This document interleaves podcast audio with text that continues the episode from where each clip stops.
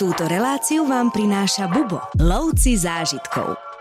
Okolo roku 1930 patria k najbohatším krajinám sveta. Hospodárska kríza v 30. rokoch Argentínu veľmi tvrdo zasiahla. Po druhej svetovej vojne prišiel v princípe hospodársky kolaps.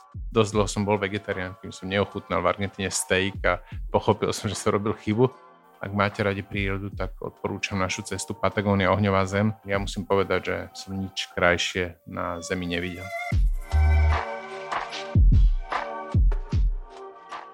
Dnes je tu pri mikrofóne opäť e, Jožo Zelizňák, ktorého netreba nejak veľmi obzvlášť predstavovať. Vítaj Jožo. Ahoj. Tvoje meno si veľa ľudí, hlavne kvôli tvojim prekladom severského Krymy, spája práve so Škandináviou, ale málo kto o tebe vie, že si precestoval celý svet. Tak, neprecestoval som celý svet, nebol som napríklad v Egypte, nebol som ani v Austrálii, na Novom Zélande, ale teda profesionálne cestujem už asi 25 rokov a veľký kus našej planéty som na našich cestách objavil a doň sa zalúbil. Patrí medzi tieto krajiny aj destinácia, ktoré sa budeme baviť dnes, to znamená Argentína?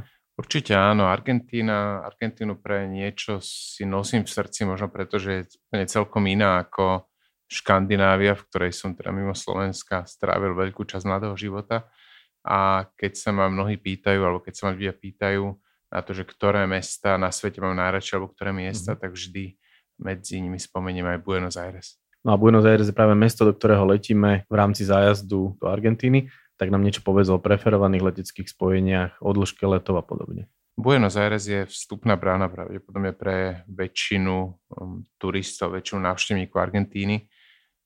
Let do Buenos Aires trvá veľmi dlho. Keď odlieta človek z Frankfurtu a pilot zahlási, že let potrvá 14 hodín a 20 minút, tak um, to lietadlo vždy len tak zašumí keď si predstavíte, že do Bankoku letíte asi 10 hodín a tu ste ešte len v dvoch tretinách cesty, mm-hmm. ešte ďalších skoro 5 hodín si musíte pripočítať, tak to je uh, celkom štreka. Uh, paradox je, že keď človek pristane v tom Buenos Aires, tak vôbec nemá pocit, že je v exotike, na rozdiel od povedzme mhm. pristáte v Bankoku alebo v Indonézii alebo v nejakej Čiernej Afrike, kde od pre chvíľu vidí, že inde, tak Buenos Aires má už na letisku atmosféru Madridu alebo teda tej juhoeurópskych miest a, po tej stránke možno je pre niekoho to Buenos Aires takým sklamaním, ak tam išiel s pocitom, že uvidí Indiánov alebo ja. že uvidí tú Južnú Ameriku, ale keď sa nechá okúzliť čarom toho mesta, tak Buenos Aires určite prepadne. Z Viedne sa do Buenos Aires nelieta priamo, Austrian Airlines do Argentíny nelieta, nelieta nikam do Južnej Ameriky.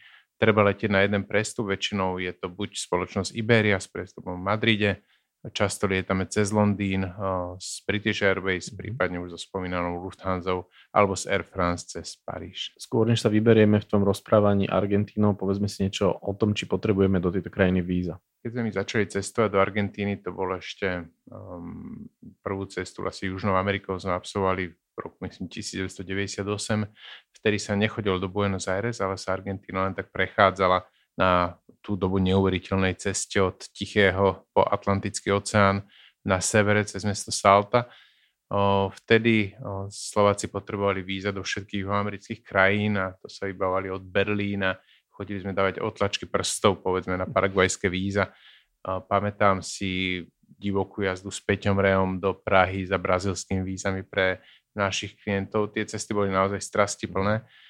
Teraz sa Južná Amerika vlastne od so vstupom Slovenska do Európskej únie, čo už nejaký čas otvorila a Argentina patrí k tým krajinám sveta, kam Slováci aj Česi potrebujú iba platný cestovný pas. Výborne. Za tie roky, čo tam chodievame, alebo čo tam chodievaš ty, ako sa zmenila úroveň ubytovania a ubytovacích služieb? Argentína je taká zvláštna krajina. Málo kto vie, že ešte okolo roku 1930 patria k najbohatším krajinám sveta.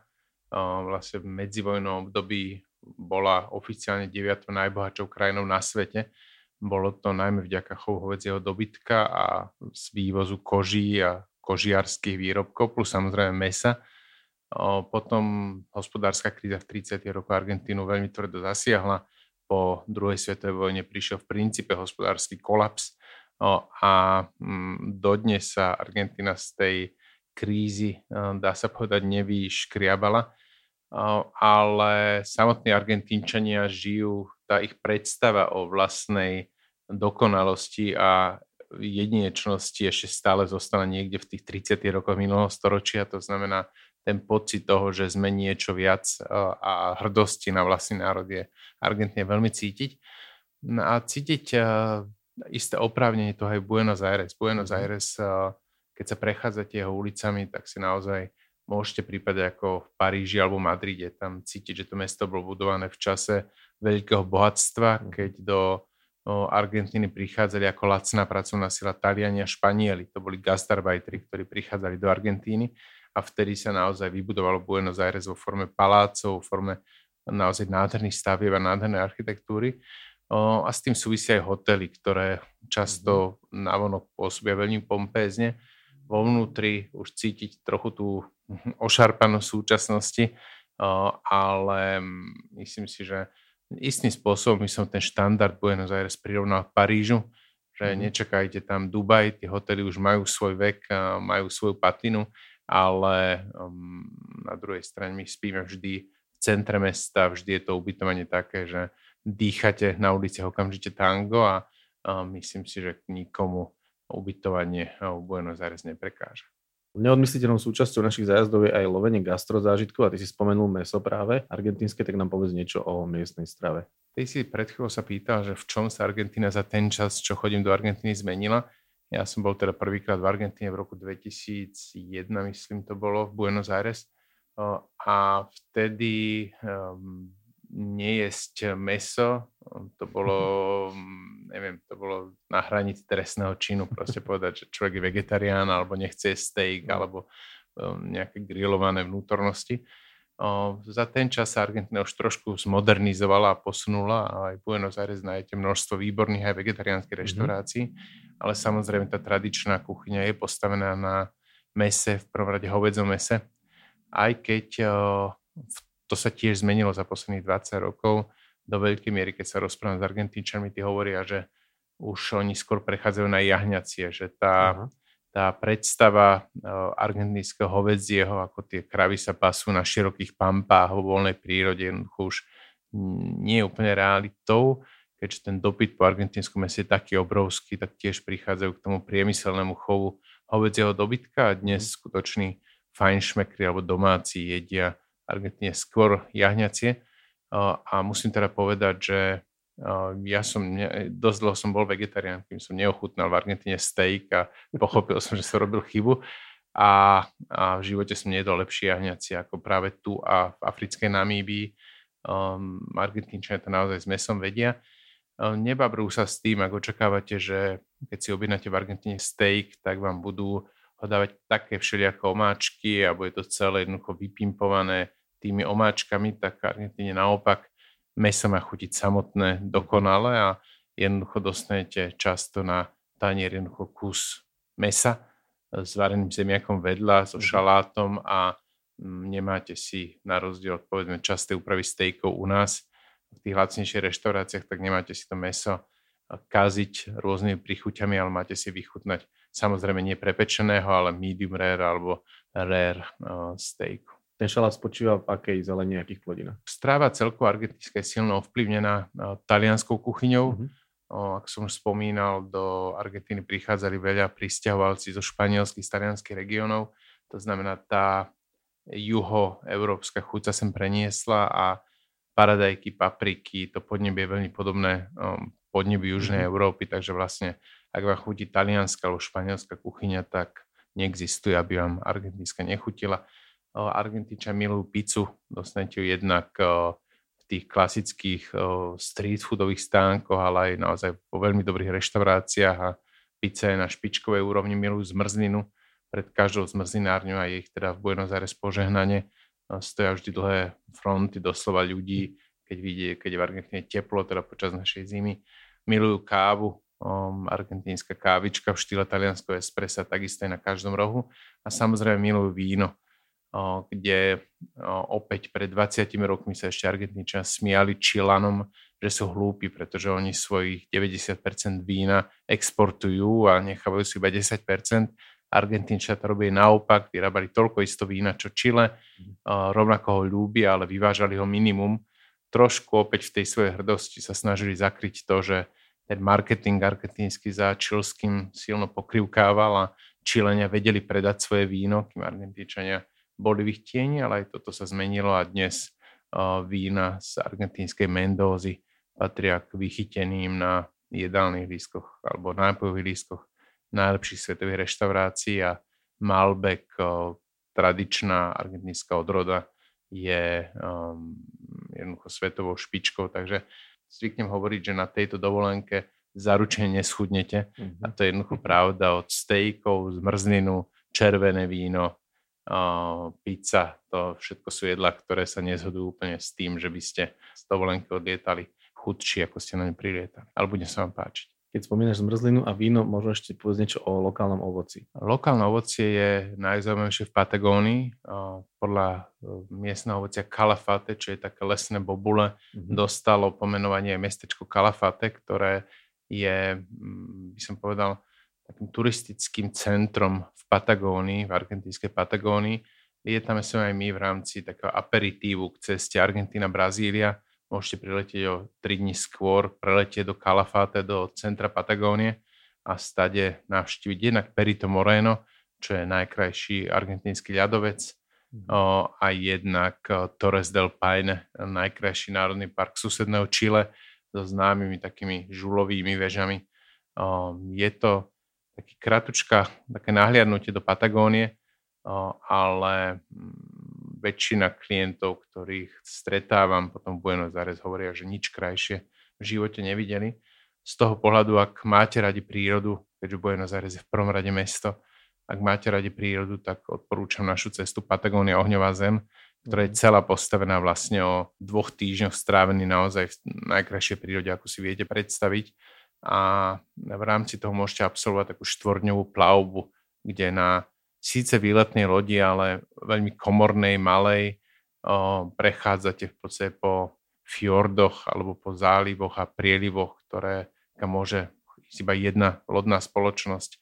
Môžete si byť istí, že pred vami, za vami tam v ten deň nikto nebol a ten zážitok z návštevy týchto absolútne odľahlých kútov zeme, vrátane Hornovho mysu, mm, legendárneho cípu Južnej Ameriky, vrátane mesta Ušuaja, ohňovej zeme. Um, ja musím povedať, že um, som nič krajšie na zemi nevidel. Tak keď to hovoríš, ty niečo na tom bude? Už si spomenul, že keď je u nás zima, tam je teplo, tak nám približ viacej počasie. A celkovo treba povedať, že Argentína je samozrejme obrovská krajina, ktorá od juhu na sever meria tisícky kilometrov a podľa toho, kam sa v Argentíne chystáte, tak sa treba obliecť. Ak však začneme v Buenos Aires, čo je teda stred krajiny, tak povediac, tak uh, Buenos Aires samozrejme leto je počas zimných mesiacov, to znamená najteplejšie, tak ako u nás v lete, tam bude od novembra približne do apríla, potom sa začína od mája postupne ochladzovať, v júli, v auguste bude Buenos Aires okolo 10 stupňov, opäť približne tak ako v Madride alebo v Španielsku. A potom znovu od oktobra sa otepluje. Toto pochopiteľne neplatí pre Patagóniu, kde aj keď prídete v letných horúcich mesiacoch, tak čakajte teploty okolo 20 stupňov. V júli, v auguste sa teploty blížia k nule. A zase na severe, kde sú zrejme najkrajšie vodopády na svete, na argentínsko-brazilskej hranici vodopády Iguazu, tak tam je teplo počas celého roka neustále cez 30 stupňov a tam si užijete už to leto bez ohľadu na to, v ktorý mesiac to nachádza. Rady na cesty, prehliadky miest a originálne blogy z pera najcestovanejších Slovákov. Každý deň nový blog nájdeš v cestovateľskom denníku Bubo. Klikni na bubo.sk lomítko blog. A čo nejaké daždivejšie obdobia napríklad? V Argentíne nie je zásadne daždivejšie obdobie, podobne asi ako na Slovensku, že jasné v zime je horšie počasie, to znamená do istej miery je viac prší, ale nie je to to, čo by vás malo nejakým spôsobom odradiť. Čiže keby sme sa bavili o batožine, tak odporúčaš možno nejaké teplejšie oblečenie a čo ešte zbaliť si a nezbaliť? Cesta do Argentíny po tejto stránke mnohom pripomína cestu do, do Južnej Európy. To znamená, zbalte sa normálne, ako keď sa balíte na dovolenku do juhoeurópskych miest. Inak to ak sa chystáte do Patagónie, tam je určite dobré vrstviť oblečenie, to znamená a potom sa prispôsobovať, keďže slnko tam svieti silno, už ste blízko polárneho kruhu, keď zasvieti slnko, zhodíte pár vrstiev a idete ďalej. Určite kvalitné slnečné okuliare. Ehm, ja zvyknem odporúčať na Patagóniu aj v mesiacoch juhoamerického leta e, čiapku. Cez hlavu vám uniká najviac teploty mhm. a zároveň čiapka je malinká, že nepotrebujete zimnú bundu, ale čiapka vás zohreje a batožine mm. nezabrie žiadne miesto. Samozrejme k oblečeniu patrí aj obuv. Odporúčam na Buenos Aires príjemné mestské topánky, v ktorých sa budete cítiť fajn. Myslíte na to, že Buenos alebo Porteños, ako nazývajú sami seba, obyvateľe Buenos Aires sú ľudia, ktorí si potrpia na oblečenie a prídete do Buenos Aires v nejakých plážových bermudách a v tielku a šlapkách, tak sa budete cítiť rovnako nepríjemne, ako keby ste takto chodili po Viedni alebo Paríži. Ak je to váš štýl, OK, ale myslíte na to, že nemusí byť na prvý pohľad sa vás vidieť, že ste na plážovej dovolenke, lebo v Buenos Aires nie ste. Um, na druhej strane, ak idete na vodopády Iguazu, tam počítajte zase s tým, že celý deň, ktorý strávite pri vodopadoch, sa určite zamočíte. Mm-hmm. Tam odporúčam napríklad aj ženám vrchný diel plaviek, um, padne to vchod, lebo bude tam určite teplo a nevadí vám, keď vás ostrieka vodopád. Uh, a zase na juh do Patagónie. Na našich cestách nechodíme na nejaké veľké treky, ale chodíme do prírody, chodíme po lesných cestách, tak tam odporúčam nejaké kvalitné tenisky, alebo teda takú tú turistickú obu, žiadne Kanady, nič, čo by bol na členky, ale niečo, v čom vám nevadí prebehnúť sa po lese a, a nechodiť len po betóne. Ešte zvykneme spomínať redukcie do zásuviek. V Argentíne majú vlastné zástrčky, ale všade, kam prídete, tak sa zmestí do zástrčka aj naša mhm. klasická zástrčka. To znamená, na toto myslieť nemusíte, alebo ak by, aj, ak by ste aj zistili, že potrebujete, tak v Buenos Aires sa nachádza množstvo takých malých obchodíkov na štýl našich večierov, kde tú redukciu bez problémov kúpite. Pričom samozrejme platí, že ak človek viac cestuje, vždy odporúčam univerzálny adaptér, ktorý stojí 10-15 eur, ktorý ak ho nestratíte a nezabudnete na prvej hotelovej izbe, čo mne sa stáva vždy, tak vám vlastne vás zbaví na celé roky problémov s redukciami. Vždy, keď ráno vyrážame na ďalší deň poznávačky, alebo teda keď sa odubytovávame, tak vždy poviem, že či majú ľudia doklady a nabíjačky a redukcie. Lebo to je presne vec, ktorú najčastejšie zabudnú. Budem musieť s tebou chodiť na cesty, lebo ja to zabudám vždy. Už si spomínal, že si vyskúšame aj výlet loďou. Aké ešte dopravné prostriedky e, v Argentíne vyskúšame, prípadne môžeš opísať aj miestnu infraštruktúru? No, Buenos Aires je jedno obrovské mesto, kde žije 16 miliónov obyvateľov. To si treba predstaviť, že to je jedna z obrovských svetových metropol. Um, tu jazdí najstaršie metro na južnej pologuli a, jedno z najstarších v hispánskom svete, myslím druhé najstaršie ktorým sa samozrejme musíme odviesť. Ešte na niektorých linkách jazdí také staré drevené vagóny a mhm. Je to veľký zážitok. Po Buenos Aires máme v rámci tej našej prehľadky prenajatý autobus, ktorý nám umožňuje zastavať na miestach presne, kde chceme, ale neváhame vyskúšať aj MHD, ktorá je o, v tomto veľkom meste pomerne silným zážitkom. O, chodíme aj von na výlet z Buenos Aires do delty rieky Paraná, čo je jedna z najväčších riek Južnej Ameriky kde mm, na takom výlete loďkou nahliadame do štýlu života ľudí, ktorí žijú v blízkosti tej obrovskej argentínskej metropoly, ale zároveň s atmosférou doslova lužných lesov a je taká veľmi príjemná zmena to, že akým spôsobom sa dá žiť. Um, smerom do Patagónie sa pochopiteľne presúvame letecky, keďže tá vzdialenosť je obrovská. Smerom na sever k vodopádom Iguazu máte dve možnosti.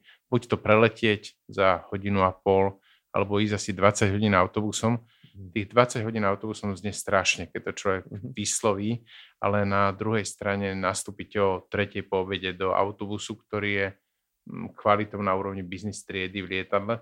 Dostanete aj večeru a výhoda Argentíny je, že je mm, na sever úplne plochá a vlastne tá, tá cesta ide doslova ako priamka krížom cez krajinu.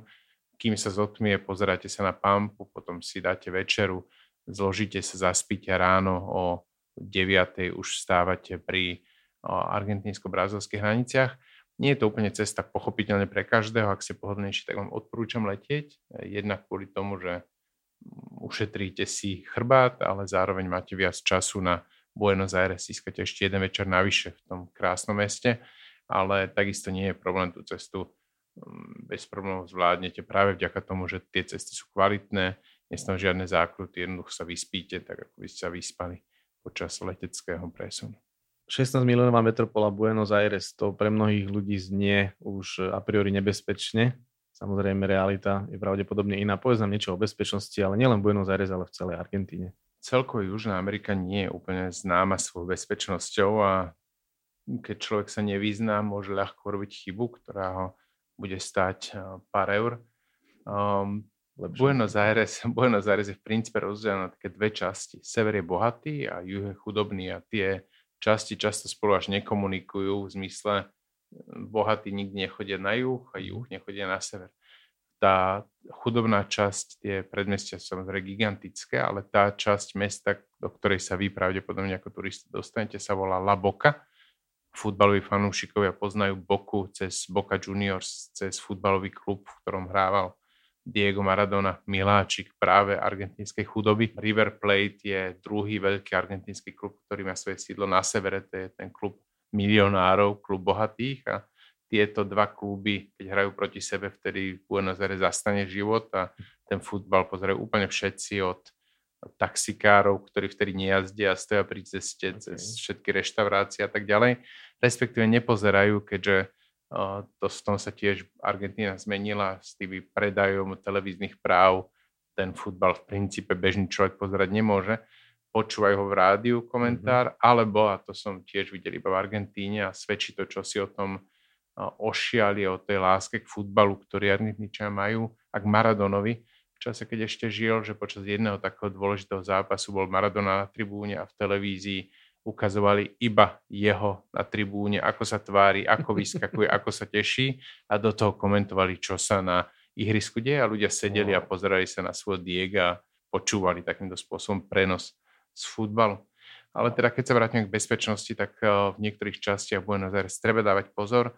Um, zďaleka nie je Buenos Aires také nebezpečné ako napríklad nebude Caracas alebo ani Rio de Janeiro, ale niektoré štvrti sú nebezpečné, je určite dobré dávať pozor na vreckárov, je dobré zbytočne okázalo nedávať najavo, že máte peniaze alebo niečo podobné.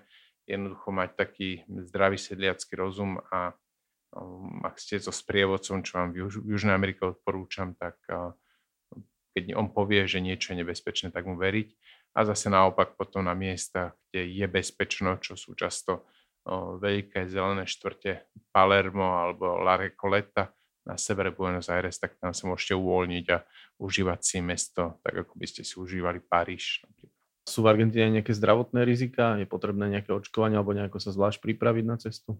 Netreba nič iné ako do Južnej Európy. Um, povedal by som, že žltačka nie je väčšia pravdepodobnosť, že chytíte žltačku tu ako v Španielsku, ale mm. predsa len možno pocitovo tým, že človek letí na iný kontinent, tak to by som, očkovanie by som zvážil, ale opäť to očkovanie by som poradil každému človeku, ktorý rád cestuje a mhm. ktorý um, nechce neustále myslieť na to, že aká je kde hygiena, ale celkovo aj tým, že tá strava je veľmi podobná našej, že vás nečakajú nejaké netradičné korenia, na ktoré by mhm. povedzme žalúdok reagoval, asi najväčšie zdravotné riziko súvisí s množstvom červeného vína, ktoré večer vypijete a ktoré je dosť ťažké a ráno vás z neho bude bolieť hlava, ale, ale to je tak asi všetko. No mňa ako milovníke červeného vína samozrejme zaujíma jeho cena a tým pádom sa môžeme dostať aj k nejakým cenám, mene, bankomatom a podobným veciam. Mena je argentínsky pesos. Ten kurz sa neustále mení ja si ešte pamätám časy, keď za, jeden, za jedno euro sme dostávali, myslím, 3 uh, pesos, teraz je to 130, okay. čo súvisí práve s tou veľmi, by som povedal, neúplne stabilnou ekonomickou situáciou v krajine. A je možné, že o rok to bude 280, alebo naopak škrtnú jednu nulu a bude to 13. Takže toto, mení sa smerom nadol. Uh, mení sa akokoľvek, uh-huh. že to proste lieta. Uh, ale celkovo dá sa povedať, že Argentína je cenovo veľmi podobná Európe.